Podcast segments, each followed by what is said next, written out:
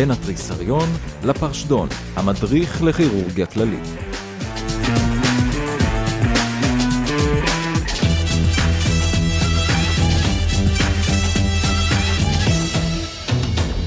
שלום לכולם, אנחנו בפרק על דלקת בתוספתן. איתי נמצאים אה, דוקטור אימרי עמיאל, שלום. היי, שלום. ודוקטור מוטי קורדובה. אהלן.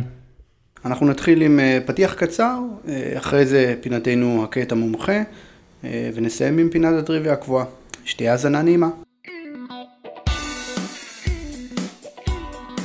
כשאלינו בתור כירורגים מפנים מישהו עם כאבי בטן ימנית תחתונה, אנחנו צריכים לחשוב על המון דברים, אבל בטח על דלקת בתוספתן, שזו ההבחנה הראשונה שבאמת שכירורגים צריכים ללמוד ולדעת הכי טוב.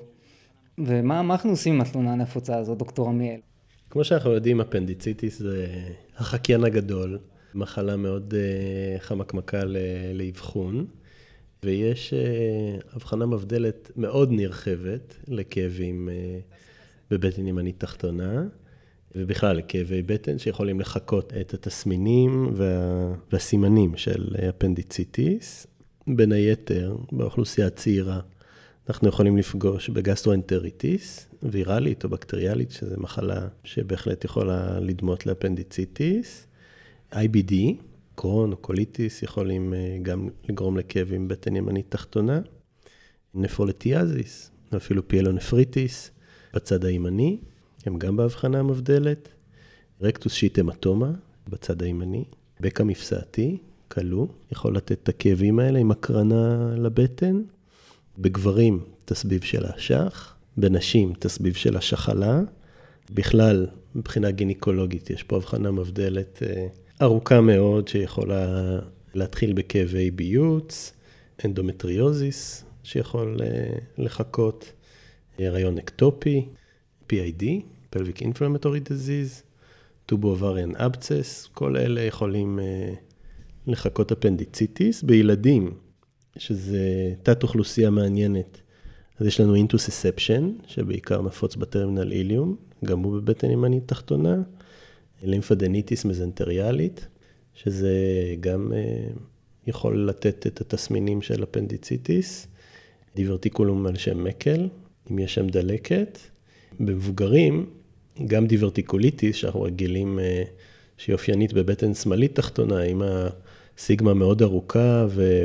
דוליכוסיגמה כזאת שמגיעה לבטן הימנית, יכולה גם לגרום תסמינים דומים, ואנחנו גם יודעים שיש דיברטיקוליטיס של המעי הגס הימני, ממאירות במעי הגס יכולה לגרום לכאבים, ובחולים אונקולוגיים גם טיפליטיס, שמאוד אופיינית לצקום, בחולים אה, שמקבלים כימותרפיה שגורמת לקוליטיס. אז בעצם אתם מבינים שההבחנה המבדלת לכאבים בטן ימנית תחתונה היא רחבה מאוד, אגב, זה נכון כמעט לכל התלונות שחולים מציגים אותם למיון, ואתה צריך לחשוב ולשקול הרבה דברים באמת בשביל לקבל את הרעיון הנכון לגבי המין, הגיל, מחלות רקע, התייצגות וכן הלאה.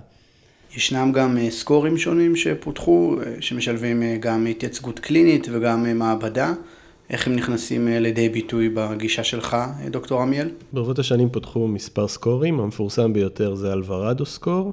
הוא בעצם משכלל עשר נקודות שמורכבות מכמה סעיפים, ביניהם בדיקות מעבדה כמו ספירת דם לבנה מעל עשרת אלפים, כאבים בבטן ימנית תחתונה, נדידה של הכאב, רגישות או ריבאונד בבדיקה, חום מעל 37.3, בחילות או הקאות, היעדר אה, תיאבון וגם נוטרופיליה.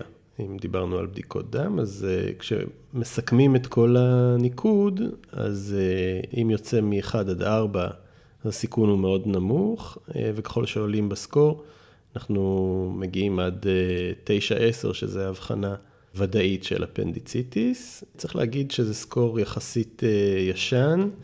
אפשר להגיד שהוא פחות מדויק אה, לפי מחקרים חדשים.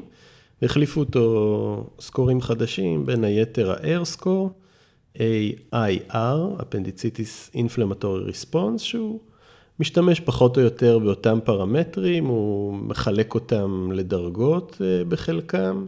כלומר, גם השימוש בלוקוצטוזיס הוא מחולק בין 10 ל-15 ומעל 15.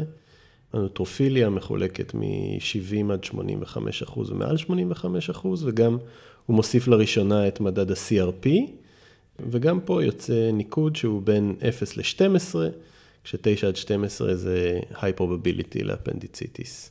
אפשר לשים לב שבסקורים האלו, במיוחד ב-R, יש הרבה מקום להתייצגות הקלינית. כלומר, ההתייצגות הקלינית לבדה, גם בלי המעבדה, אה, כבר אה, לבדה יכולה אה, להעלות איזשהו חשד משמעותי לדלקת בתוספתן, ובכל זאת המעבדה יש לה משמעות עליונה.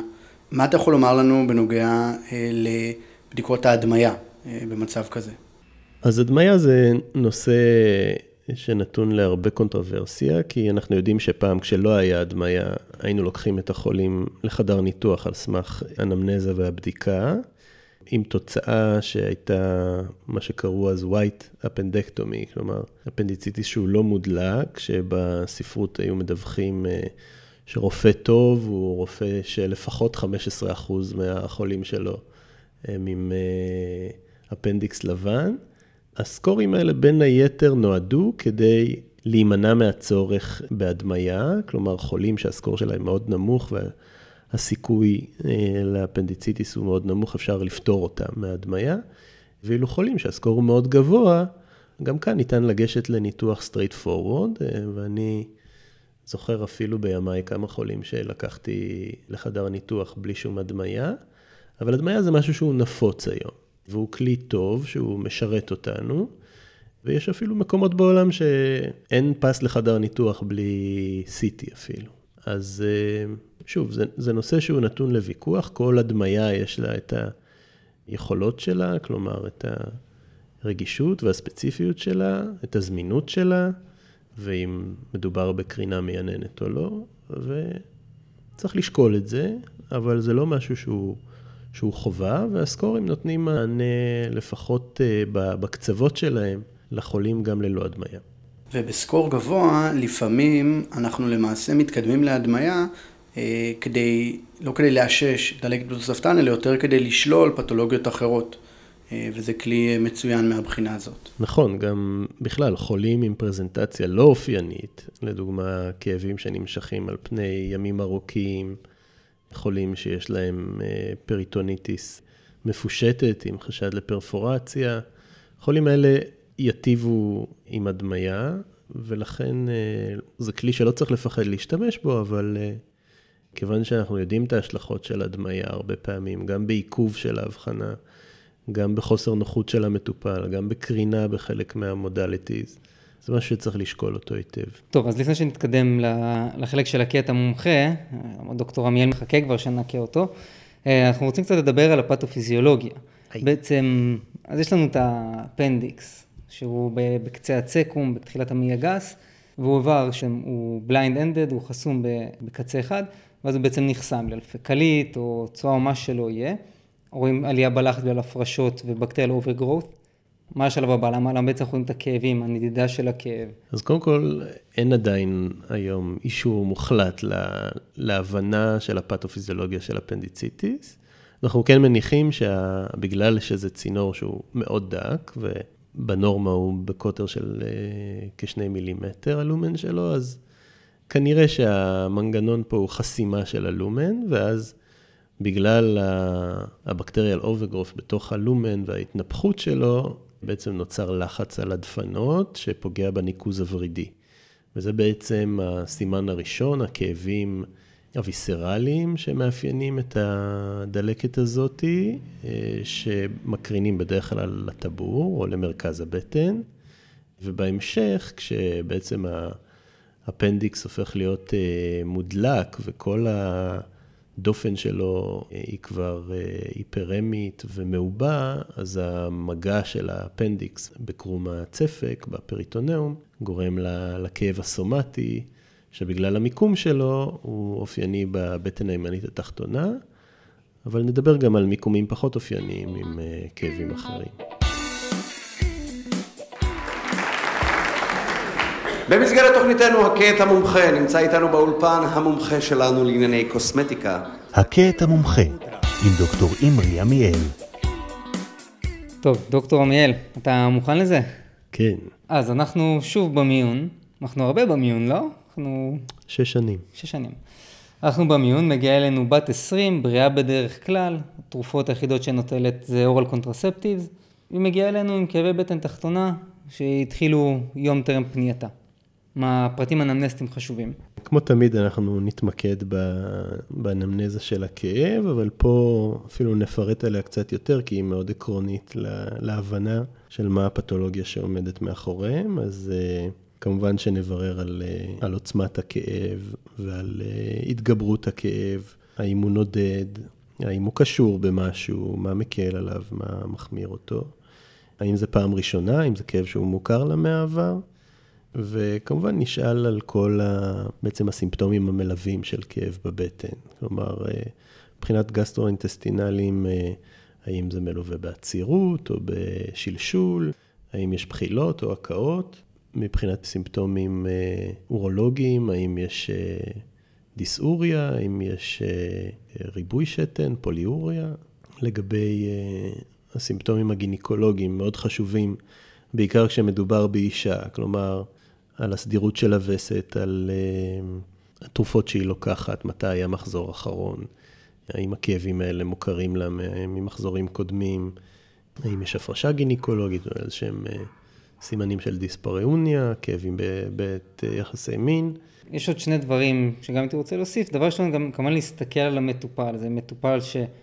שוב, תלוי באיזה התייצגות הוא מגיע, שיש לו פריטוניטיס, אלה גם מקומית, אלה אנשים שלרוב הם יבואו והם ישבו בכיסא והם לא יזוזו והם יספרו לכם שהם הרגישו כל פעם בדרך, להבדיל מהאנשים שמפנים אליכם בטעות עם ביליארי קוליק, שהם נכנסים והם לא מציעים תנוחה שמקלה על הכאב. ועוד פרט אנמנסטי חשוב, בכלל לכירורגיה, זה דוקטור עמיאל הזכיר את ההקאות, אז תמיד צריך לדעת אם ההקה הקדימה את כאב הבטן, או שהיה קודם כאב בטן ואז הקאה. רוב הספרים מתארים שכאב שהוא כירורגי, קודם רואים כאב, ואז אנחנו רואים עקה, בעצם הכאב גורם לשחרור אנדורפינים, שהם בנויים כמו מורפין שגם גורם לעקה, ובעצם במצבים אחרים אנחנו נראה עקה ואז כאב בטן, שזה פחות מתאים, כמובן, לא במאה אחוז, אבל עדיין. יפה מאוד. היה לי מורה טוב. אז זו התשובה של הגברת הצעירה. היא אומרת שהכאב החל באפיגסטריום ונדד בהמשך לבטן ימנית תחתונה. הייתה לה בחילה והיה לה גם שתי הקאות של תוכן קיבה, וכן היא מדווחת על אנורקסיה, וסת אחרון לפני כשלושה שבועות. טוב, אנחנו מגיעים לבדיקה הפיזיקלית. אז uh, הגברת הצעירה נינוחה, יש לה טמפרטורה של 37.5 מעלות, דופק 80, לחץ דם 115 על 70. בבדיקת הבטן, שתכף נרחיב עליה, היא רכה, לא תפוחה, ויש רגישות וריבאונד בבטן ימנית תחתונה. דוקטור מל, תעשה לנו איזשהו סדר בבדיקת הבטן בחשד לאפנדציטיס. אז כמו שאמרת, קודם כל מאוד חשוב לי לראות את המטופל, או המטופלת במקרה הזה, איך הם אה, מתנהגים, עד כמה הם סובלים. כלומר, הכניסה שלהם לחדר לכשעצמה היא, היא משמעותית, לראות אם הם מקופלים, הם מצליחים לעבור אה, ולשכב על המיטה, כל הדברים האלה הם, אה, הם חיוניים. כמובן שהסימנים הם גם דבר מאוד חשוב בבדיקה, כלומר, טכיקרדיה או חום. בליווי של כאבי בטן, זה, זה דגל אדום שצריך לתת עליו את הדעת ולא לשחרר חולה כזה מהמיון. אז קודם כל, אה, כשאנחנו ניגשים לבדיקה, אז אה, כמו תמיד צריך לעשות בדיקה סיסטמית ושהיא תהיה סדורה, ואני יכול להגיד שגם אני אימצתי לי ברבות השנים איזשהו סדר שהוא מאוד אה, מוקפד, שאני לא סוטה ממנו וככה הכל מסודר בראש. אז קודם כל צריך לראות שהחולה מצליח לשכב פרקדן, ישר. אם זה מאוד כואב, לכשעצמו זה סימן אה, אזהרה, אז אפשר לשים איזה כרית מתחת לראש החולה או מתחת לברכיים כדי לראות שהוא ישכב בנוחות. תמיד לעמוד מאותו צד, אותי לימדו לעמוד מצד ימין, אז ככה אני עומד. ואני מתחיל לבדוק את הבטן תמיד מהמקומות שהם לא כואבים, כדי לא בעצם אה, להפר את ה... את הבדיקה ולהכאיב ישר בתחילתה. הסימנים שחשוב לנו לבדוק באפנדיציטיס זה בעצם ה guarding, אותה תנגודת, שלפעמים היא לא רצונית. כשאם החולה, נגיד, עושה שרירים, הוא כבר מגיע לבדיקה מתוח, אז צריך uh, קצת uh, להסיח את דעתו, או לגרום לו להירגע, להגיד לו, תשחרר, תשכב uh, רגוע, כדי שאפשר יהיה בעצם להפיק את, ה, את ה guarding, שזה ספזם של שרירי הבטן, בתגובה ללחץ שהוא קבוע, שמופעל עליהם. אז הדרך הכי טובה לעשות את זה, זה לבקש בעצם מהבן אדם לנשום בזמן לחיצה שהיא קבועה, שהיא סטטית, שהיא לא נכנסת פנימה. ואם אנחנו באמת מרגישים את ה guarding, אז זה, זה אחד הסימנים בבטן ימנית תחתונה, לאפנדיציטיס.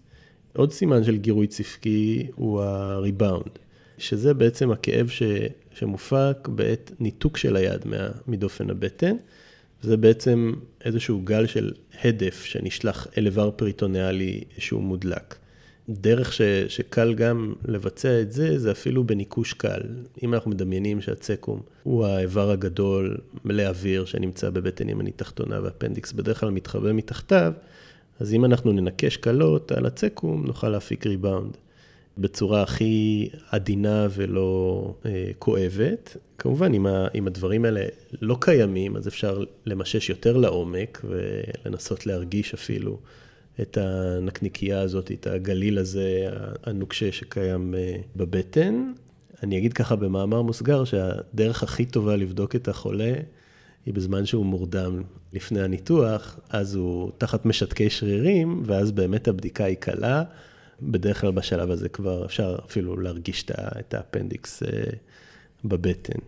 אם אנחנו ככה נהיה מאוד אה, פיינשמקרים וניזכר בכל המנוברות שמצוינות בספר, אז אה, כמובן שאפשר לנסות להפיק אותם, Rovsing sign, psoas sign ו obturator sign.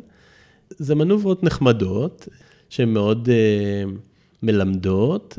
אני חייב להגיד שאני לא מתעכב על כל חולה להפיק כל אחד מהם, אבל אה, אני חושב שלפחות אה, בתחילת הדרך ככירורג ובטח כסטודנט, זה משהו שיש לנו את הזמן לשבת ולהעמיק ולנסות להפיק, וכשאתה מקבל אה, סימן כזה חיובי, אז זה כמובן אין שמח ממך.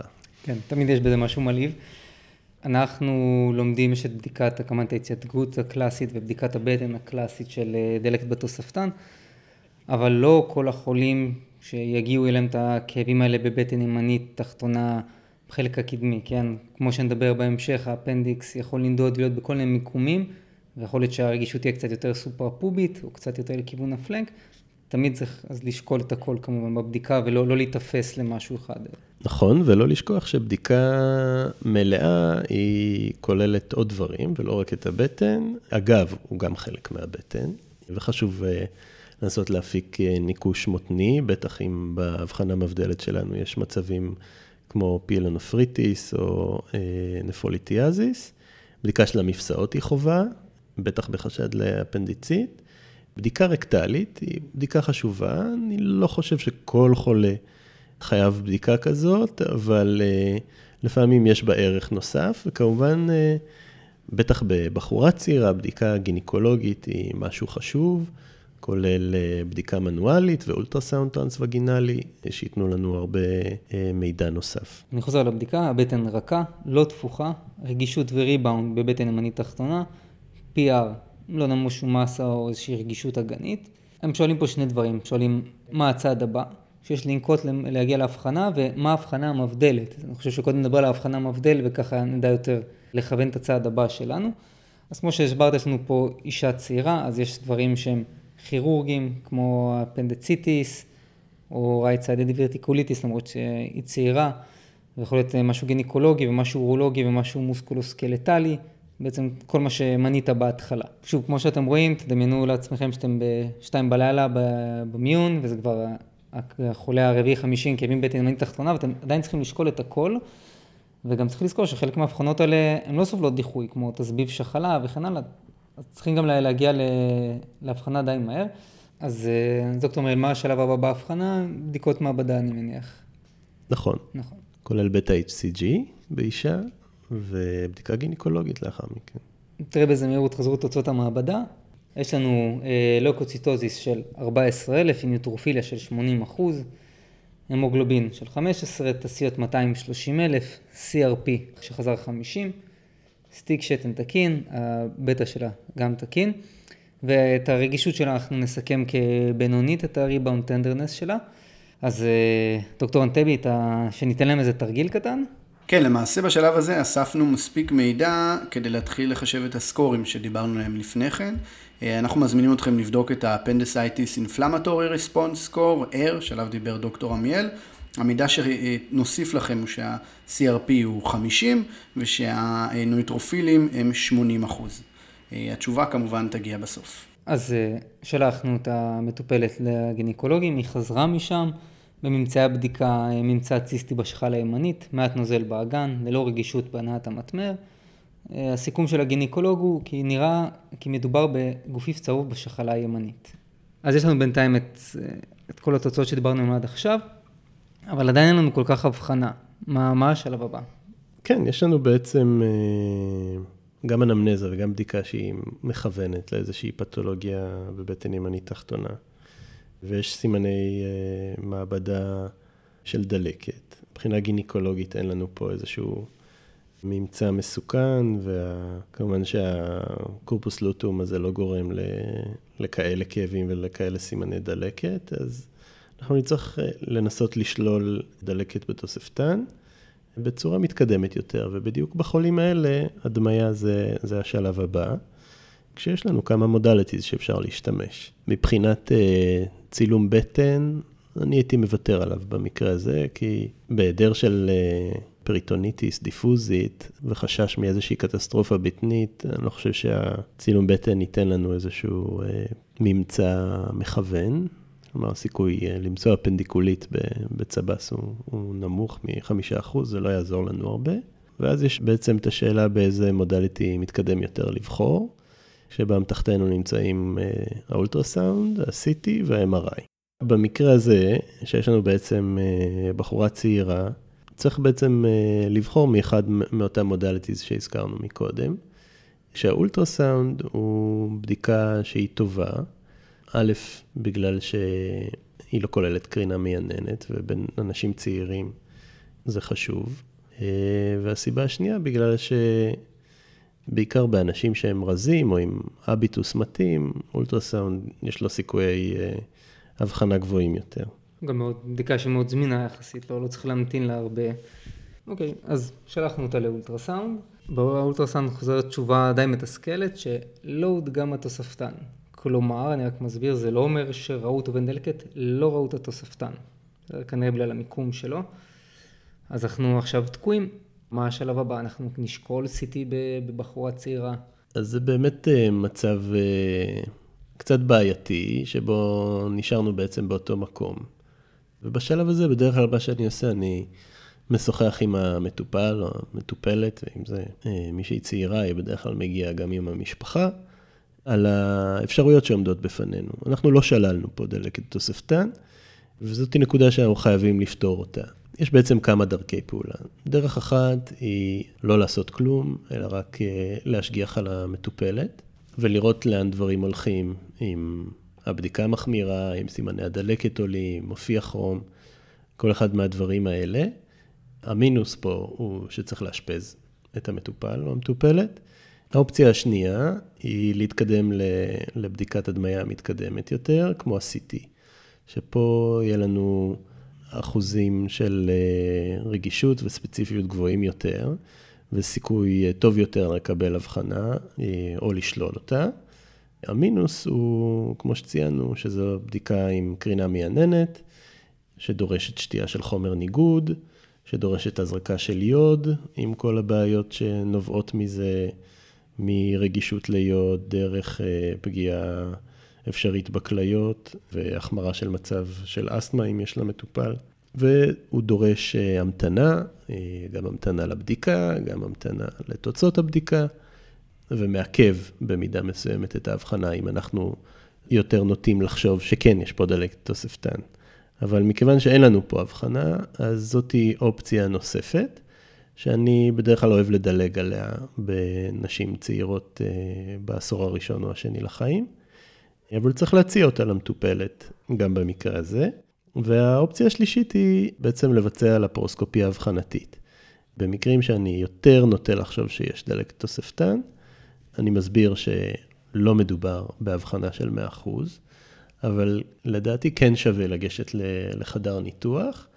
בטח באנשים צעירים בלי מחלות רקע, או איזשהו סיכון מיוחד אה, שעלול אה, להיות אה, מהרדמה כללית, אפשר בהחלט לגשת לחדר ניתוח ושם לקבל אבחנה מוחלטת, פלוס מינוס הטיפול, אם נדרש. אוקיי, okay, וזה בעצם עוד רגע יוביל אותנו לדיון על white appendix, אבל הייתי רוצה לשאול משהו, כי אנחנו בפרקטיקה עושים CT עם חומר ניגוד ורידי ושתייה של חומר ניגוד.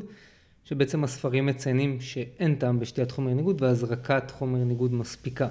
מה בעצם הוביל אותנו בארץ, שזה אני יודע, למיטב ידיעתי זה פרקטיקה שנהוגה בכל בתי החולים אצלנו. שתיית חומר ניגוד היא, א', מדגימה לנו טוב את המעי, ויכולה אה, לתת לנו הסברים על פתולוגיות אחרות.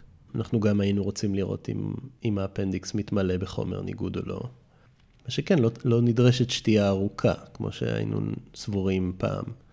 לשתות אה, הרבה חומר אה, ניגוד לאורך אה, שעות ארוכות, כדי שהוא יהיה מדורג מ... מהקולון, דרך המעי הדק ועד מערכת העיכול העליונה, אין צורך בזה, מספיק אה, מנה אחת, שתייה קצרה, כדי שהחומר יסיים להגיע ליד קצה המעי הדק אה, בטווח של משהו כמו שעה. אה, אבל כן נהוג לעשות את הבדיקה עם חומר ניגוד. ולא, הוא לא הכרחי במעט האחוזים, אבל, אה, אבל כן, עשיתי בטן איכותי כדי לראות את כל, ה, את כל החלק האינטרלומינלי של המעי, הוא דורש גם חומר ניגוד בשתייה. מה שנקרא, אם כבר אז כבר, ונניח שלקחת את המטופלת לפרוסקופיה חוקרת, והכנסת את המצלמה והסתכלת ואתה רואה אפנדיקס לבן, אפנדיקס שהוא לא, הוא לא דלקתי, כמובן אתה סוקר את שאר הבטן ואתה לא רואה שום ממצאים אחרים. אנחנו מורידים את האפנדיקס, לא משאירים אותו. במקרה שאנחנו נתקלים באפנדיקס לבן, אז כמו שאתה אומר, קודם כל מאוד חשוב לשלול אה, פתולוגיות אחרות. במידה ואנחנו לא מוצאים אף פתולוגיה אחרת, בדרך כלל כן נהוג לכרות את האפנדיקס מכמה סיבות. אחת, היסטורית, בטח בעידן של הניתוחים הפתוחים, סימן חתך בבטן ימנית תחתונה, הוא אה, בעצם אה, סינונים למישהו שעבר כבר אפנדקטומי. ושתיים, בעיקר בחולים שיש אירועים חוזרים של אה, כאבים בבטן ימנית תחתונה, ברגע שמוציאים את האפנדיקס מהמשוואה, בעצם נחסך הרבה טרטור, כי כל ההתנהלות פה מסתובבת סביב החשד לאפנדיצית והצורך לשלול אותו. אז אם כבר הגענו לחדר ניתוח, אנחנו נשלול את זה באופן סופי על ידי זה שנוריד אותו. חשוב לשלול פתולוגיות נוספות, בעיקר אה, מחלת IBD או איזושהי מעורבות של, ה, של הצקום או של ה-terminal ileum, לפני שאנחנו שוקלים אה, לכרות את האפנדיקס, כי דווקא Crohn's disease הוא עם מעורבות של בסיס התוספתן, הוא כן התוויית נגד לכריתה של התוספתן, גם אם הקצה שלו הוא לא מעורב. להבדיל מבסיס נקי וצקום נקי, אז אתה כן יכול, גם יש קרון, אתה כן יכול לבצע appendectomy בעצם. רק לחדד, שבמקרה שאנחנו נכנסים לניתוח אפנדיקס ורואים white appendix ואנחנו מחליטים לכרות אותו, זה לא כמו המקרים, זה גם מתואר ב-Sabiston, של אני נכנס לניתוח לכריתת כיס מרה, ועל הדרך אני אומר גם, טוב, אני אעשה appendectomy ואני אחסוך לבן אדם את האפשרות העתידית לאפנדציטיס. הספרות היא נגד זה, גם הראו שזה מעריך את, ה, את אחוז הסיבוכים ואת השהייה בבית החולים. אז כשנכנסים לניתוח, עושים, מבצעים אותו, לא, לא מוסיפים מעבר. כמאמר הפתגם הישן, If there's no indication, there will be complication. יכול להיות שאני גולש פה למשהו שהוא שווה פרק בפני עצמו, אבל אין ספק שצריך לומר עליו לפחות כמה מילים, וזה הגישה הניתוחית. בין אם זה גישה אלפרוסקופית המקובלת היום, או הגישה הפתוחה, שעדיין נהוגה, ואפילו אה, דוקטור קורדובה חווה על בשרו הפנדקטומיה מגישה פתוחה. אז דוקטור מיאל, אה, מה השיקולים שלך בבחירת גישת הניתוח? בהחלט יש איזשהו ויכוח אה, עולמי. קודם כל זה, זה תלוי יכולת, כלומר, אם יש לך את הציוד והמיומנות, אז אה, לפרוסקופיק הפנדקטומי הוא ניתוח אה, מצוין, אה, ואין צורך לעשות אה, ניתוח פתוח. למרות שיש הרבה אנשים שמסיבות ארכאיות מצדדים ב, ב, בגישה פתוחה, שזה ניתוח חשוב, ש, שחשוב לדעת אותו, שזו מיומנות שאסור ללכת לאיבוד.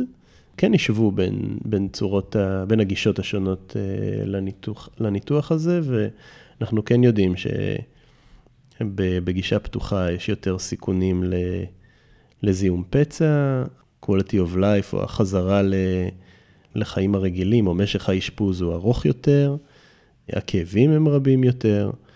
ויש כמובן את הנושא האסתטי שהוא, שהוא חשוב, גם למטופלים. כלומר, החתכים ב, בגישה לפרוסקופית הם ברובם, כמעט כולם מוסווים, אם בתוך הטבור, אם מתחת לקו הביקיני, אז אה, זה משהו שהוא חשוב למטופלים ולמטופלות. הדבר היחיד ש, שנמצא אולי לרעת הלפרוסקופיק אפנדקטומי זה ש... אה, מהמטה-אנליזות שעשו ראו יותר אה, סיבוכים של אבצסים תוך בטניים אחרי כריתות אפנדיקס, אבל גם זה, זה משהו שהוא לא, לא מוחלט. עוד יתרון של הגישה לפרוסקופית זה העובדה שלמעשה אנחנו יכולים לזכור את חלל הבטן. ואז אם באמת יש אפנדיקס לבן, אנחנו יכולים לאתר פתולוגיות אחרות לכאב בטן או להתייצגות של המטופל. יש את המקרה המפורסם של אה, רודולף ולנטינו, שב-1926 בניו יורק עבר כריתת אה, תוספתן, ולבסוף הוא מת בגלל אה, מה שהתגלה מאוחר יותר כקיב פפטי. אז זה עוד יתרון של הגישה לפרוסקופית, אז כמובן לא הייתה, והגישה הפתוחה הייתה הגישה היחידה. נכון, וזה אנטיטי שעד היום נקרא ולנטינו אפנדצייטיס, שבעצם הנוזלים מה... מהפפטיקולסן נוזלים בגטר הימני לכיוון האפנדיקס. דוקטור מיאל, יש גם את העניין של האנטיביוטיקה. עוד לפני שנדבר על טיפול שמרני לעומת טיפול ניתוחי, גם בטיפול ניתוחי אנחנו משלבים אה, טיפול אנטיביוטי. מה ההנחיות אה, כרגע? גם פה חלו שינויים אה, ברבות השנים, פעם היינו מטפלים בטיפול אנטיביוטי ארוך, היום מה שגם מגובה בהמלצות מקצועיות, אם אנחנו נתלים ב... guidelines אה, לטיפול ב-appendicitis של ה- WSES שהתפרסמו השנה. מספיקה מנת אנטיביוטיקה אחת לפני החתך במעמד הניתוח בכל המקרים של מה שנקרא Uncomplicated Appendicitis. במקרים שבהם יש אה, פלגמון גדול עם פיברין ומוגלה סביבו, ברגע שיש אבצס פרי-אפנדיקולרי, ברגע שיש פרפורציה של התוספתן. בכל המקרים האלה, כן אנחנו נוהגים אה, להוסיף כמה ימי טיפול אה, אנטיביוטיים, כשנהוג אה, להגיד משהו כמו שלושה עד חמישה ימים, ולא מעבר לכך. ומה בנוגע לאופציה של טיפול שמרני במקום טיפול ניתוחי? גם פה יש דיון מאוד ער בעולם המקצועי. אם פעם חשבנו שאפנדיציטיס זה מחלה מסכנת חיים, אה, שדינו של כל אפנדיקס אה, להתפוצץ אה, בלשון העם, אנחנו יודעים היום יותר ויותר ש... Uncomplicated appendicitis היא בסך הכל מחלה פשוטה, הרבה פעמים היא self-limiting. יש כנראה חולים שחווים כאבי בטן שהם חולפים מעצמם ואפילו לא פונים לטיפול רפואי. ומכאן שגם אין הכרח לטפל באנטיביוטיקה בכל מקרה של אפנדיציטיס, אבל uh, במקרים שבהם ישנה החלטה, מכל סיבה שלא תהיה, אם, אם זה מדובר בחולה מורכב מדי לניתוח, או חולה שפשוט לא מעוניין בניתוח, כל עוד שזה Uncomplicated Appendicitis, בהחלט אפשר לטפל uh, בצורה שמרנית, או לא ניתוחית, על ידי טיפול אנטיביוטי. וגם פה הוא לא צריך להיות מאוד ארוך. אני כן רוצה לחדד שזה לא כמו במקרה שבשאלה, שבה בעצם הייתה לנו חולה שלא היינו בטוחים במאת האחוזים שיש לה אפנדיציטיס, ואם החלטנו לאשפז אותה בלי טיפול אה, ניתוחי, אז אה, אין צורך לתת אה, אנטיביוטיקה, אלא פשוט צריך לעקוב אחריה על ידי סימנים, בדיקות גופניות סריאליות והדמיות חוזרות, ולא להתפתות לתת לאנטיביוטיקה.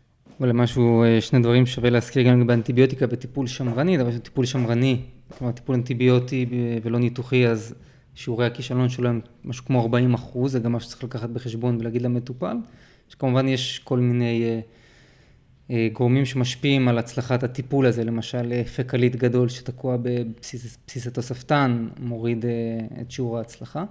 בנוסף, בגלל שהאפנדיקס הוא חלק בעצם מהמעי הגס, הוא מכיל את, אותו, את אותה פלורה בעצם, מקולי בעיקר ובקטרואידס, ואנחנו בעצם, אוגמנטין מספיק לנו פה, נכון? אלא אם הייתה לנו צמיחה או ש... נכון, אוגמנטין זה אנטיביוטיקה טובה לטיפול ב-appendicitis, כי הוא מכסה היטב את הפלורה של הקולון. רגע לפני שנתקדם לשטח אש, הבטחנו את הניקוד, את score למטופלת שהוצגה, אז היא הקיאה, זו נקודה אחת, הייתה כאובה, יש ריבאונד בינוני, למעשה לא היה לה חום, כי היה לה חום מתחת ל-38 וחצי, הייתה לנו נויטרופיליה של 80 אחוז, ספירת הדם הייתה בין 10 ל-15, זה נקודה אחת ולא שתיים, ו-CRP היה 50. המספר עצמו יוצא 8, שזה קבוצת הביניים, ואכן איתה התקדמנו להדמיה. אני לא חושב שיש איזושהי חשיבות לזכור בעל פה בדיוק את המספרים ואיך לחשב אותם, אבל כן לזכור את הרכיבים המרכזיים, וככה תוכלו בבחינות למעשה להסביר את החשיבות של הסקור הזה. Well, here's their 34. Now they're 42. שטח אש, שאלות מחדר הניתוח. היי מוטי. מה קורה אנטבי? בסדר גמור. יש לנו שטח אש גדוש מהרגיל, כל מה שאנחנו נדבר עליו כמעט מגיע מהסאביסטון, אז אתה אמור להרגיש בנוח. נתחיל עם האפידמיולוגיה, מה אחוז האוכלוסייה שתפתח דלקת בתוספתן? בין 6 ל-7 אחוז מהאוכלוסייה יפתחו אפנדציטיס במהלך חייהם. עכשיו אני חוזר אליך, באיזה גילאים אנחנו רואים עלייה בשכיחות אפנדציטיס? בעשור השני לחיים. מה מקור אספקת הדם לתוספתן? או, אז התוספתן מקבל דרך, את הדם שלו דרך הפנדציאל ארטרי, שהוא מגיע מהאיליוקוליק ארטרי, שמגיע מה-SMA. דיברנו הרבה על התוספתן, מה, מה הגודל שלו, אנטבי, בערך? אז הטווח נע בין 5 ל-35 סנטימטרים, אנחנו מדברים על האורך, כשהממוצע הוא 9 סנטימטרים. אוקיי, קורדובה. איזה ממצא אנטומי ירמז לך על בסיס התוספתן? אוקיי, אז בעצם, אתה מתכוון לזה שבמהלך ניתוח אנחנו מוצאים את בסיס התוספתן, אנחנו פשוט עוקבים אחר הטיניה שיש על ה... על הקולון, ואנחנו מחפשים את, ה, את נקודת ההתכנסות שלהם, וזה בעצם בסיס התוספתן, את ה-convergence של הטניה. והזכרנו קצת מקודם מיקומים שונים של התוספתן. בוא, בוא, בוא תספר לי עליהם, מה המיקום הכי נפוץ ומה שאר המיקומים שקיימים. אז המיקום הכי נפוץ הוא רטרוצקלי, אבל אינטרה-פריטוניאלי זה בערך שני שליש, 60 אחוז, אגני ב-30 אחוז, ורטרו-פריטוניאלי ב-7 עד 10 אחוז. קורדובה, מה המזהמים המחוללים של דלקת בתוספתן? אז כמו שאמרנו, בעצם הפלורה של הקולון זו מחלה שהיא פולימיקרוביאלית בעיקרה. יש לנו פה gram negative אנאירובים, E. coli, אחריו Bacteroides fragilis, אנטרוקוק וכן הלאה. אז אנטבי, תן לי את הסימנים הקליניים לפריטוניטיס מקומי בבדיקה גופנית. אוקיי, אז הסימנים הקליניים לפריטוניטיס, נתחיל עם Rovsing. שזה כאב ברביע ימני תחתון, אבל כשאנחנו מששים דווקא את צד שמאל, את רביע שמאלי תחתון. Obturator זה כאשר יש לנו כאב שוב ברביע ימני תחתון, כשאנחנו עושים רוטציה פנימית של הירך. ה-psoas sign זה כאב באקסטנציה של הירך האיפסילטרלית, והאהוב עליי Dunphy sign שזה כאב בשיעול, ולי הוא תמיד מזכיר את פיל דנפי ממשפחה מודרנית, וככה אני זוכר. צריך להגיד שהסימנים האלה קשורים למיקומים של השונים של האפנדיקס. ה-obturator sign הוא קשור לאפנדיקס האגני, וה-psoas sign הוא קשור במיקום רטרו-פריטונלי של האפנדיקס, שזה המיקומים הפחות נפוצים, ולכן גם הסימנים האלה הם יותר, יותר נדירים ויותר קשים להפקה. קורדובה, תסכם לי את היתרונות ואת החסרונות של ה-CT מול האולטרסאונד בהדמיה. אוקיי, okay, אז CT הוא בעצם, כשמשווים אותו לאולטרסאונד הוא הרבה יותר רגיש, רגישות וסנסיטיביות ו-negative ו-positive predictive value שהם קרובים ל-100, שם אנחנו בעצם רואים אפנדיקס עם קוטר של מעל 7 מילימטרים, דופן מעובה, target sign, נוזל פריאפנדיקולרי. האולטרסאונד שהוא בדיקה שיש לה את היתרונות שלה, אבל היא קצת פחות רגישה וספציפית, סביב 85-86 אחוז. אבל מה שטוב בה שאין בה קרינה, אז היא טובה לילדים ונשים בהיריון. יש פה גם את ה-MRI, שבעצם יש לו גם אה, אחוזים, כמו שעשיתי די, קרובים ל-100, בעיקר שימושי בנשים בהיריון. אוקיי, אנטבי, שאלה אחרונה, לכמה אחוזים מהמטופלים עם אפנדציטיס תהיה מעבדה תקינה? אוקיי, זו אה, שאלה מעולה, ותפסת אותי לא מוכן, אני לא זוכר. חזרה אליך. אם תקראו אותו בסאביסטון, אתם תראו שמציינים שם של עשרה אחוז מהמטופלים אה, תהיה מעבדה תקינה. זה מה שמראה לכם את הבעייתיות בלאבחן אה, אפנדציטיס, שהיא באמת מחלה חמקמקה, ולא לא הלופוס כמו שהפנימאים אומרים. אז אה, בעצם נסיים ככה עם איזה אה, ממתק היסטורי. אז הפנדקטומי הראשון נערך ב-1735 על ידי המנתח הצרפתי, תעזרי לבטא את השם שלו, דוקטור עמיאל. Amyand. Amyand. שהוא, אם אתם בעצם אה, זוכרים את הפרק הראשון על בקעים, הוא זיהה את האפנדיקס בתוך בקע מפסעתי, וכך זה היה אז. וה-laparoscopic appendectomy הראשונה, הייתה ב-1982 על ידי קורט סם הגרמני, שהיה גינקולוג. זה נכון. מעניין. פרק קודם עשינו משהו נחמד וסיימנו עם מוזיקה קלאסית, אז התאמצנו כדי אה, להביא איזה משהו נחמד גם הפעם.